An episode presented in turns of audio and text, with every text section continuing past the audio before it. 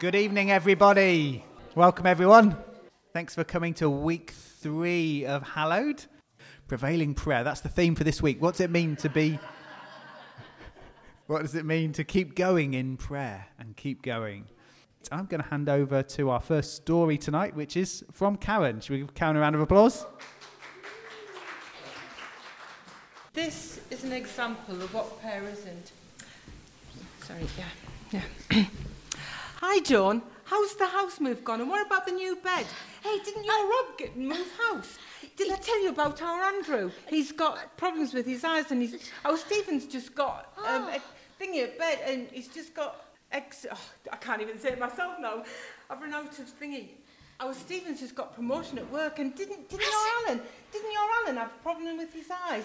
And did I tell you about my neighbour down the street? And can you help me do this? And what about my garden?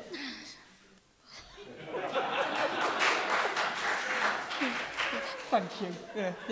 Yeah. But you know, we can go to God and just give him a list. And prayer is definitely a conversation. It's definitely about relationship.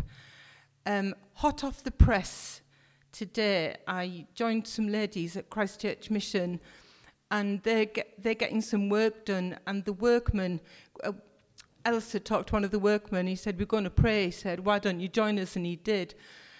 And he wanted us to pray for his dead mum, because his mum was the mainstay of the family, and you could go and drop anything off her. And we said, well, Jesus can do that. Why don't you go to Jesus? And we actually prayed for him. And this Middlesbrough working bloke said, wow, he said, I feel so different. He said, you can't say these things to your workmates and your friends, because... I'm a Middlesbrough broke, and you just don't do that. He said, thank you. He said, I was able to share, and he said, I do feel different. So, wow. And then, secondly, when I got on the bus, instead of putting my purse in my bag, which I normally do, I put it underneath my arm. Why did I put it underneath my arm? And I forgot to put it in my bag, and when I got off the bus, I'd actually lost my purse.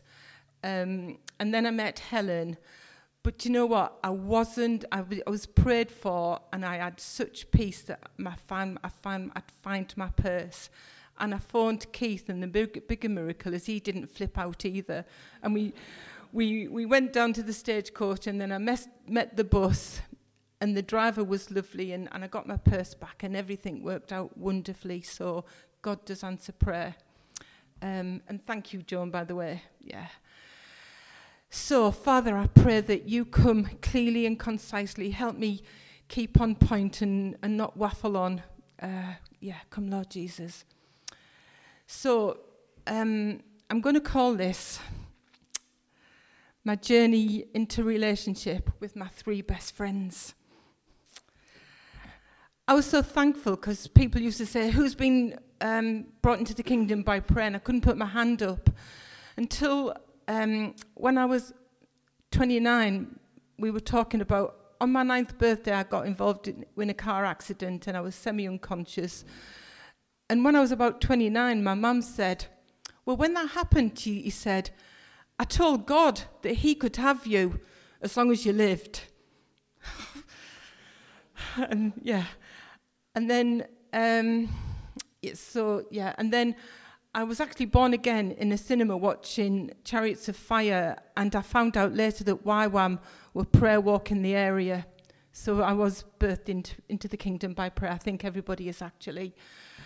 A couple of my observations about prayer is so much bigger than words. You do not need words. Just a sigh. Just a look. Yeah. Just a bit of body language. God is so much bigger. And I often pray to God. I mean, I've been a Christian since 1982. And even now I say, God, teach me to pray. Because there's always things you can learn.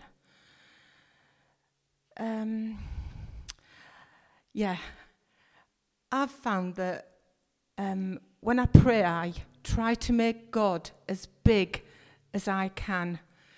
God, you made the words. You spoke the words into being. You know every star by name. Father, you hold the whole of creation in your hands. The bigger you make God, the more you can trust him, the more confidence you can have in him. You cannot make God too big. And the bigger he is in you, because obviously you can never get to the end of him, the more you can trust him, the better, you know. So just make God as big as you can, and that means that you can pray big prayers and little prayers, knowing that you've got a God who will hear you. I've always prayed all my life, long before I knew God. I've always prayed when I was in trouble, but I also thanked him when life was good. I've just always done it. And then when I was 27, I found out who I'd been talking to all my life. It was just wonderful. Yeah. I find that my life in prayer has seasons. So I remember sort of a long time ago, I used to fall on the floor, not daring to stand in God's presence, certainly not sit, and pour out my heart and, God, I'm such a sinner, and this and this and ah. Oh. And then I'd obviously pray other things. But then I found out that God loved me and my sins were forgiven, and I didn't have to sort of, I mean, obviously I genuinely think that confession is really good for your soul. It's good to get rid of anything that's preventing the airways and anything that's clogging up the airways. So anything you feel needs to be confessed. It's really, really good. I think it's one of the things that we take too lightly, confession. That's a personal thing. But anything that's getting in the way of you and God, get rid of it, and then you've got this open airway. So, yeah. But now I've found that, especially on good days, and I can go and sit in my garden, I often just go and sit and presence myself. Anna, I loved what Anna said about God being present, but we need to be present with him. It's haunted me, this, because it's actually something which I really feel very strongly about. But as I say, often now I find that I sit in silence with God, which is harder than you think, because it's trying to it's staying focused on God. It's not just sitting back and, I mean, I sometimes have a coffee with God, and that's brilliant. I love having a coffee with my dad. It's just the best thing. It's such a joyous thing. But then there's this series, this sitting like Mary and just being present with God.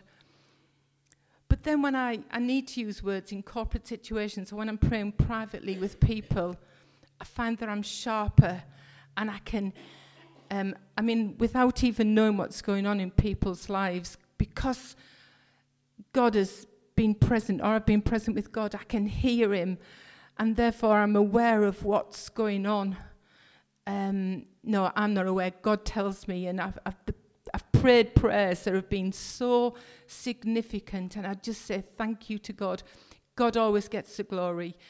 I meant to say right at the beginning, if you take anything that you think's me, then I've spoke wrongly. Everything I'm saying here is about my wonderful, wonderful, wonderful God, my Father, my Saviour, and the Holy Spirit, because I wouldn't be here without them. So this is all to his glory. He must get the glory. So when I pray for people and they say, how do you know that? I said, I didn't. God told me, and God knows, and God loves you. A story of how much God loves people. I was at home one day in the summer holidays, and Keith was around with the boys, and I knew I was going out. I hadn't got a clue where I was going. Didn't know what I was doing. Didn't even know when. All of a sudden, I was going to Teesside Park. Got down the town centre, got on the bus. And if you know me and my bladder, it's got a long history. Whenever I get off the bus, I need to go to the toilet. I would go to the cinema. No, I was going to Morrison's. So I went into Morrison's, opened the door. There was this lady. I found out she was only 25. She'd had a stroke. She was really struggling to get down the corridor. So I helped her down the corridor, into the toilet, waited for her and took her out, and then stood in the foyer, and God said, well, aren't you going to pray for her? I said, well, it wasn't on my agenda, God. So I tentatively went up to this couple, because she'd met up with this this with her husband. I said, do you mind if I pray with you? She said, certainly not. And then she'd explained that she'd had this stroke and things. And so I said, well, okay, God, what do you want me to pray for? So I prayed for her. So God had this lady in mind to pray for. This is how much God loves people. This is truly God. It was just a privilege. So, where do I get to? Yeah, so, as I've said, I've always prayed. And but then when the blessing was here, we call it the Toronto Blessing. I prefer to say God's blessing, and things were happening. When I was there on Sunday morning, this particular Sunday morning, I actually went into labour. Not actual labour, but I went through all the motions. And I cried out, God, give me a prayer life or I'll die.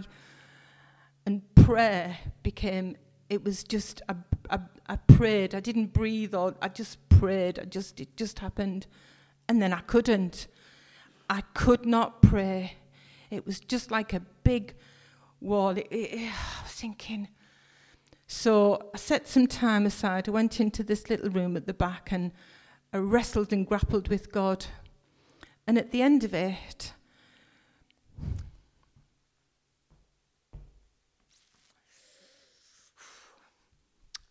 God said, prayer defines you, not Jesus, not me, but prayer. The reason I lived was prayer, not Jesus, and God loved me too much to let me continue in that vein. So then I said, okay, Lord, I want to pray heaven's prayers. I want to pray everything that comes out of your heart, kingdom prayers. Help me pray from your heart so that you get the glory, your business gets done, and get me out of the way. And shortly after that, one of the ladies where I used to fellowship, her husband was dying of cancer. And we were on the phone one day, and I said, can I pray? And she said, yeah. I said, Sandra, I'm going to be silent, and I might pray in tongues, and then let's just see what God has to say. And when I was praying in English, words were coming out of my mouth. Honestly, it was like, Father, let this happen and let this happen. In my head, I was saying, you can't pray that.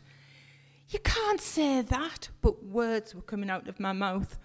About a year later, this lady was on stage saying something which was really profound, and I managed to catch her later. And I said, wow, that was amazing. She said, Karen, that prayer. And I said, that was God. I said, because honestly, Sandra, I didn't mean to say it, but you don't know.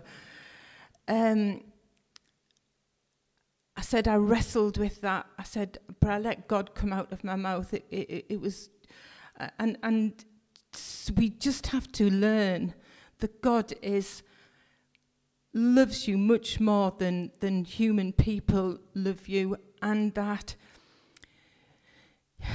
you can pray from a human heart, and it's not that it's bad, but it isn't the best. I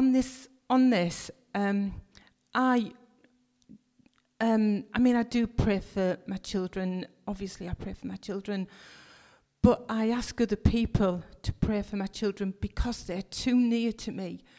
And I don't want my mother's heart to prevent God doing what he needs to do in them, because I will want to protect them. I will want to save them. But God loves them, and I've got to trust my God. So I asked other people. I've said, look, my sons are really struggling, but I don't want my mother's heart to prevent God's best. Listen, I am me, and God has given me this prayer life. This is what he's doing in me. Each of you will have a different journey and a different way, and it'll be good, and it'll be right, and it'll be what God wants you to do. How many times have you been in prayer meetings? And we've got an issue like the Ukraine, but there are other issues. And during a corporate situation, And you get all these different ways of praying. I've prayed with, I've asked Liz if I can say her name. Yeah, I've prayed with Liz for years now. And there'll be issues come up and I'll say, God, do this and rah, rah, rah. And Liz will say, yeah, but Lord, will you care? Will you come alongside? Will you bring love and support? And it's not that the rah's wrong, but Liz brings the gentler side. But that's two sides of the same situation. And I mean, there's, I don't know, loads of people in here. And God will put you something different on your heart about the same situation, because he's a complete God. He's a wise God and he knows what he's doing. And none of your prayers will be wrong. It'll just be different because God is different. We all have relationship with different people and none of them are the same because we're all different and unique. At the end of every prayer, I intentionally say, God, let your kingdom come, let your will be done, because he knows. I mean, I get mad at God, I get angry at God, I cry at God, I whisper at God, I tell him as I think it is. But then, and I say, Lord, I think this solution, but then I say to God, but God, you know, your way, your will, and help me to surrender. Yeah, going back to silent prayer. I'm part of the Prayer Tea Side group that tries to get Teesside covered 24/7, so we all take an hour a week. And this one morning, I wanted to throw myself on the floor and really intercede and really get to business. And God said, sit down and shut up, Karen. Just sit down and shut up and just be with me. And later on in the day, he said, you wanted to work this morning. You wanted to feel important. You needed to feel important this morning. Well, I just wanted you to sit and let me get on with my job. But he was right. Tongues. I often speak in tongues, especially when I'm praying for other people, because I don't need to know what God is going to do. I don't need to know what I'm asking God for. God knows. I don't need to know. There was somebody struggling in the fellowship, and I'd often go to them and say, how's things? And it'd say, not very good, or they'd say, you know, and I'd say, I don't need to know, because I knew that they were being covered, but I just wanted them to know that I was standing with them in prayer, and I didn't need to, and I often say, you know, when I go up to people, I'll say, do you want to tell me, or do I, yeah, you don't need to know. God knows, and you've got to trust God that he will sort the situation out. And often, English can often, it often impedes God rather than helps. So if you just allow God, just present yourself, and then if you feel, because sometimes I sense like God wants to say something, so I listen, and that's what I pray. And I don't always get it right, by the way, so don't think that I'm some kind of, But I do my best. Yeah, I think. This is really important. Sorry, prayer builds relationships. So I had a friend who was counselling another girl, and she asked me to stand with them in prayer. Now I didn't even know this girl, never met her, and I used to pray for her, and I learned to love her. In fact, the first time I met this girl, I was so nervous because she was really important in my life, that I actually messed up and I had to say, look, I'm really sorry, but because I've been praying for you, I loved you and I got really nervous and I've acted out of character. Please forgive me. The other thing is there was a girl at work which I didn't like. She was just not a pleasant lady. But she had these like rumbling headaches which really debilitated her, and they were really horrible. And the doctors were going to operate, then they wouldn't operate, and then they would operate anyway. I felt God say, what are you going to do about it? So I fasted and prayed for this lady. And even while I was praying for her before this, I just learnt to love her and would do her kindness and want the best for her. I never learnt to like her. I really didn't. But I did love her, and I would have gone out of my way to help her, and I had this day praying, fasting, and she did have the operation, which was a success, and I was so thankful. Yeah, let's not say that. Yeah, so just let me say that you can talk to God about mammoth things like this thing in the Ukraine. You can talk to God about your broken finger. God is there 24/7. He loves you, and the more you talk to him, the more time you spend with him, the more trust builds up, the more confidence you have in him. I cannot exhort you enough to just give God the time and prayer. And don't worry about the words you speak. Don't worry about your actions. Just be present with him. Let him do the leading. Let him do the guiding. And if you get it wrong, even that doesn't matter, because I've sometimes found that I've said words, and then God's read my heart and done what really needs to be done. So it's all about spending time with God and learning to trust him.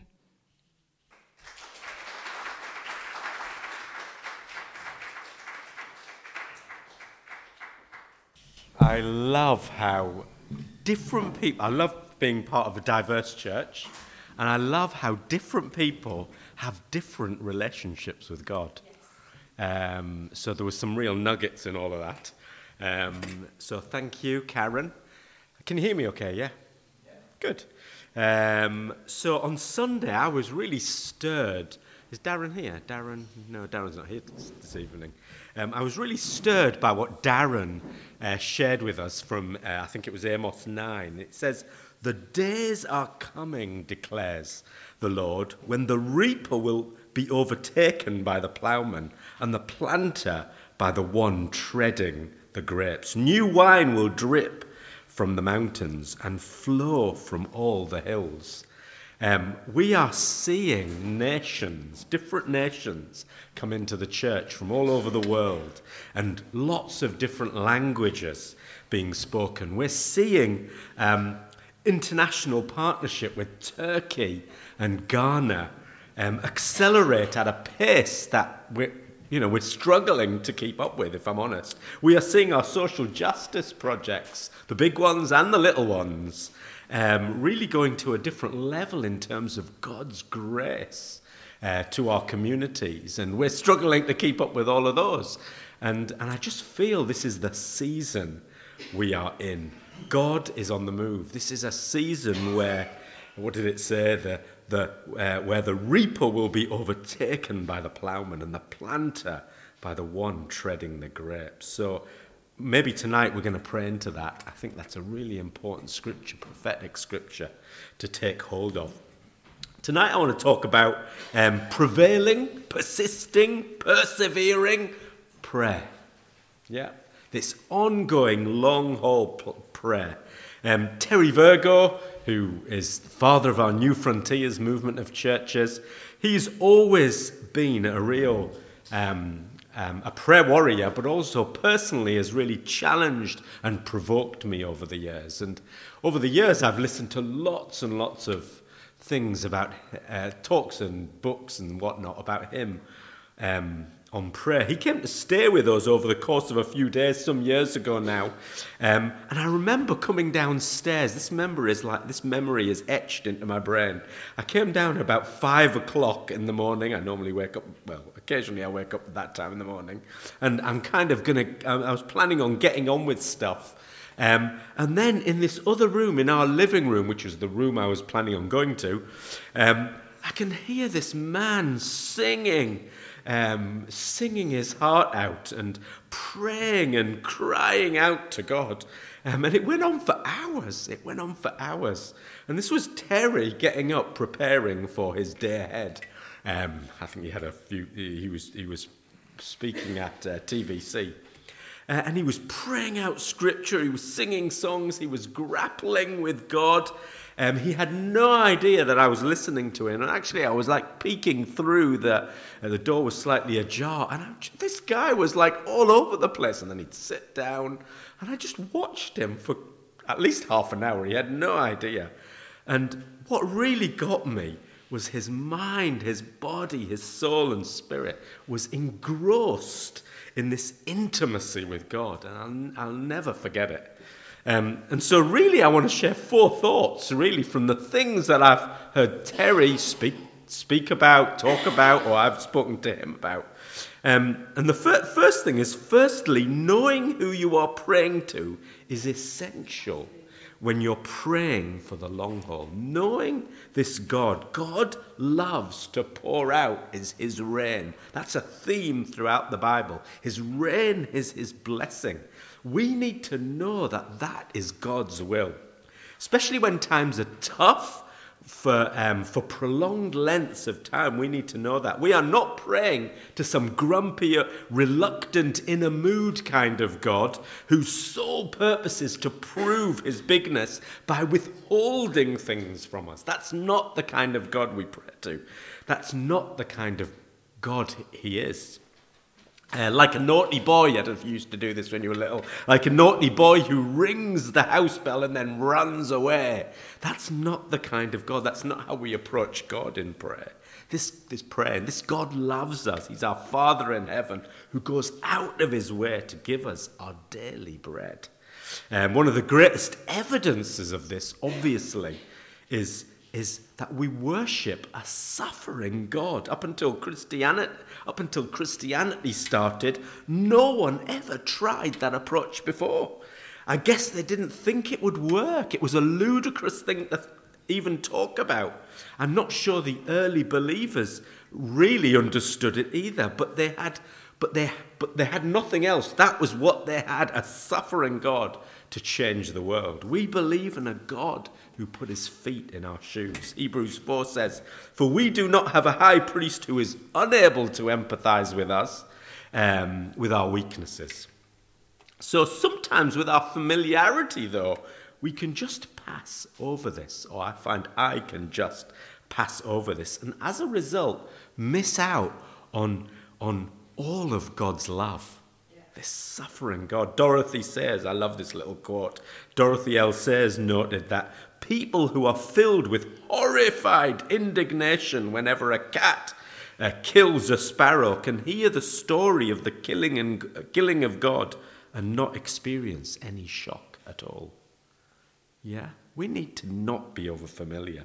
Listen, God so loved the world that he gave his one and only Son, that whoever believes in him should not perish, but have an everlasting life. Let these scriptures really get into you. Prevailing and persisting prayer comes from knowing who you are praying to. So how are you nurturing this friendship? A bit like what Karen was sharing, you could see that nurturing intimacy that Karen had with God. How are you nurturing this friendship with your Holy Father? Secondly, prevailing prayer comes through a disciplined habit of going into your room, closing the door, is what Jesus said, and praying to your Father who is unseen. Then your Father who sees what is done in secret will reward you. Yeah. Over lockdown, God has really provoked me to pray deeper. Yeah, I wasn't really sure what that meant when it all started. I wasn't good at it. I wasn't good at it before lockdown. I'm still not good at it. I'm 23 years in now. I hope I get good at it soon.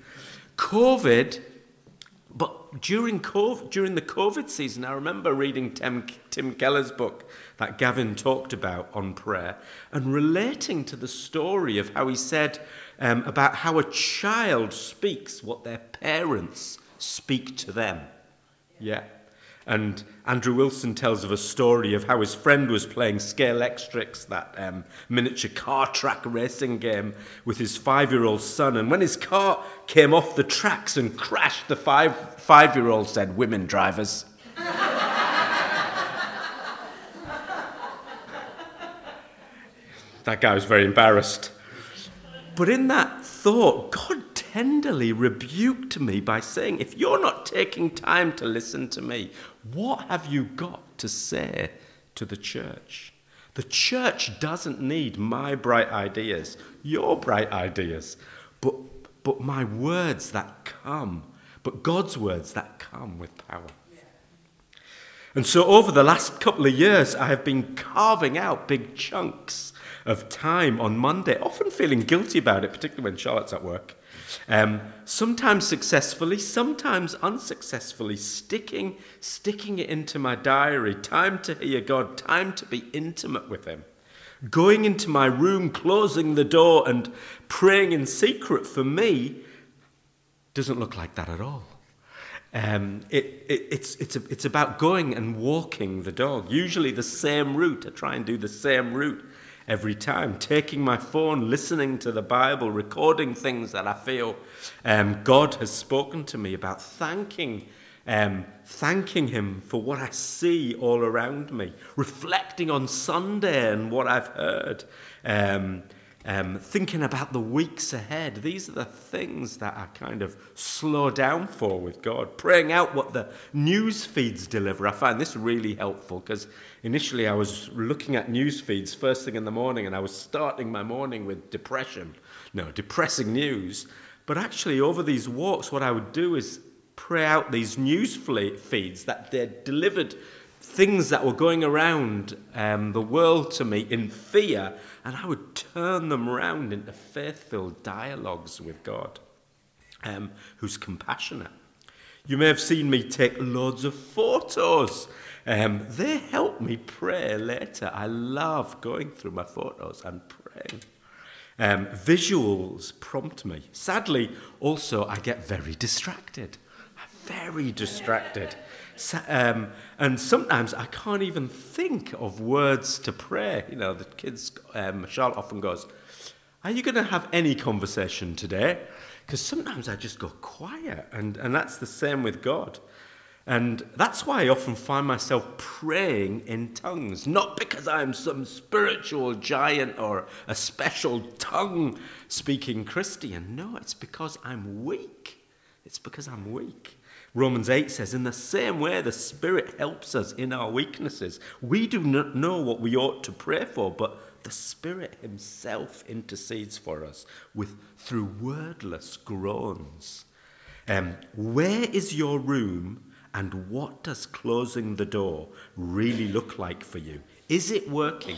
Do you need to change your room? You know, these evenings over the next month are about you rethinking about this particular area of our prayer life. Thirdly, prevailing and persisting in prayer is taking hold of God's promises for the long haul. This is what directs our prayers. Andy Murray writes, "It's as though the promises of God are awaiting our prayers to ignite them." Yeah. When Daniel was reading Jeremiah and realized that the 70 years of desolation by the Babylonians was up, and after that, God had promised that the people were going to return back from Babylon. Daniel didn't say, "Well, time's up then, let's get to it." Rather, what does he do? He gives himself to prayer and fasting because he knows God's promised something. Terry Virgo says, God is looking for people who take his promises seriously and take hold of them in prayer. I like that picture of prayer being something that we take hold of. Michael Akosha has taught me a lot about this during one of their extended times of prayer, and that is not just like a 24/7 thing. They pray for a whole month. He printed off a whole list of promises for me while they were praying, and it was like those prayers, and I started praying them as they were praying them, not the same time, different country and everything, but it was like those prayers were linking us in faith and action. Praying back God's promises is an amazing thing to do. Compassion, the Compassion Hub School that they are building, it's well underway now, and hopefully they'll be inviting children in after the summer. So, and this has come through prayer. This has come through Michael Mabel and their whole church praying out. Quite a few months ago, Helen asked if she could start praying for a building. In your intercessory prayer team. Why? Because she said, God said, I was increasingly becoming more stirred around that time about a building. Nothing was on the cards, and we don't have a great history of building provision, do we? over the years. In fact, Steve Sutton was joking about it over coffee the other day. He said he described it as your very poor record of building provision. We're famous across Teesside for something. So they prayed, and I prayed, and quite a few months later, Paul Winston spoke to Gavin. You've heard this story before about having coffee with the Methodist minister here. And the rest of that faith story is unfolding. We talked to them again about it today. What are the promises of God you are taking hold of? Are you praying our churches together promises, our vision, our spotlights? If you need those, we can easily give you. Simon's put together a beautiful infographic to help you. And I've got it on my windows just so I can pray. I can see these things. Fourthly, finally, I think, yeah, God wants us to pray fervently. Fervently. James 5 reads, the effective prayer of a righteous man can accomplish much. And then he talks about Elijah. Elijah was a man with a nature just like us. He was just like us, and he prayed earnestly, heartfelt, fervent, prevailing, continued prayer that it would not rain, and it did not. So that got me thinking, there's something about that, about this fervent, earnest, heartfelt prayer that looks different from the kind of prayers I often pray. And I think that's the biggest invitation from God to us in this next season. These big prayers, prevailing, fervent, earnest, heartfelt, continued prayer seems to be something different. Helen, Liz, Joan, Karen, Keith, Julie, Mushtaba, Sasan, Elham, Paul, Angela, Gavin, Hannah, Bella, Diane, Angela, others, lots of you. Really helped me to see more about what that is. I genuinely believe in this next season it's something that God wants us to rise up to back through his grace with L-plates fixed on. When I often pray with groups or on my own, I often have to get into it by almost kind of breaking the ice kind of prayers. Don Carson, a kind of stretch, if you like, before you start doing a long run or something, what Don Carson calls praying yourself into prayer. I don't know if you find that. There's a dynamic of men and women together calling on God, firstly very reluctantly and in shyness, and then you gradually get into this rhythm of faith and fervency. It becomes contagious. When I first became a Christian, I didn't pray once at all aloud for a whole year. I felt awkward in those silences, but eventually, God helping, I broke through that major barrier. It was a very big barrier for me. There's people like that here in this room. And I want to encourage you to step out. A bit like when I taught the kids how to ride a bike. Initially, they didn't want to do it. And I pestered. And eventually they got on. And eventually they fell off a few times until they were confident on that bike. And the more and more you give, the more and more you get. And I don't mean, prosperity type stuff. I'm just thinking, the more and more you give to God, the more and more he fills you and brings you closer. This fervency has no limit. I love this. I'm going to come to a land now. This is how Jacob prayed in Genesis 32. So Jacob was left alone. I'm just going to read it. So Jacob was left alone and wrestled with a man till daybreak. When the man saw he could not overpower him, he touched the socket of Jacob's hip so that his hip was wrenched, and as he wrestled with the man. Then the man said, "Let me go, for it is daybreak." But Jacob replied, "I will not let you go unless you bless me." The man asked him, "What is your name?" Jacob, he answered. Then the man said, "Your name will no longer be Jacob, but Israel, because you have struggled with God and have overcome." Then he blessed him there. So Jacob called the place Peniel, saying, "It is because I saw God face to face, and yet my life was spare." How extraordinary is that when you really think about it? What about Moses after the whole golden calf event? It says this, "And the Lord said to me, I have seen this people, and they are a stiff-necked people indeed." Let me alone, Moses, so that I may destroy them and blot their name out under heaven. Somehow, and you only see these little things the more and more you delve into Scripture, somehow Moses, a mere man, was hindering God's actions to the point where God has to say to him, let me alone, Moses, you're getting in the way. And if we read on, it's followed by Moses arguing with God. These are the people who you redeemed. You can't destroy them, God. His prayers are like an active exercise of this personal relationship with God. All out.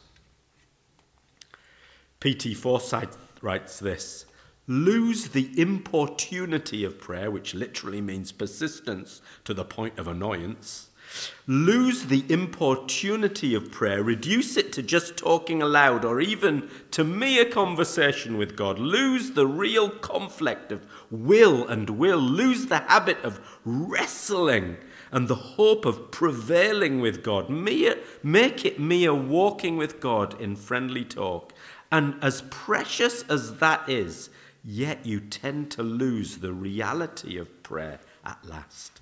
In principle, you make it mere conversation instead of the soul's great action. Quite wordy, but powerful. Jubilee, God is calling us to move away from the naughty boy who rings the doorbell and runs away kind of prayers to wrestling prayers, grappling prayers, persistent prayers, breakthrough prayers, Jacob prayers, Moses prayers, Elijah prayers, Jesus prayers. But we start with planning to pray.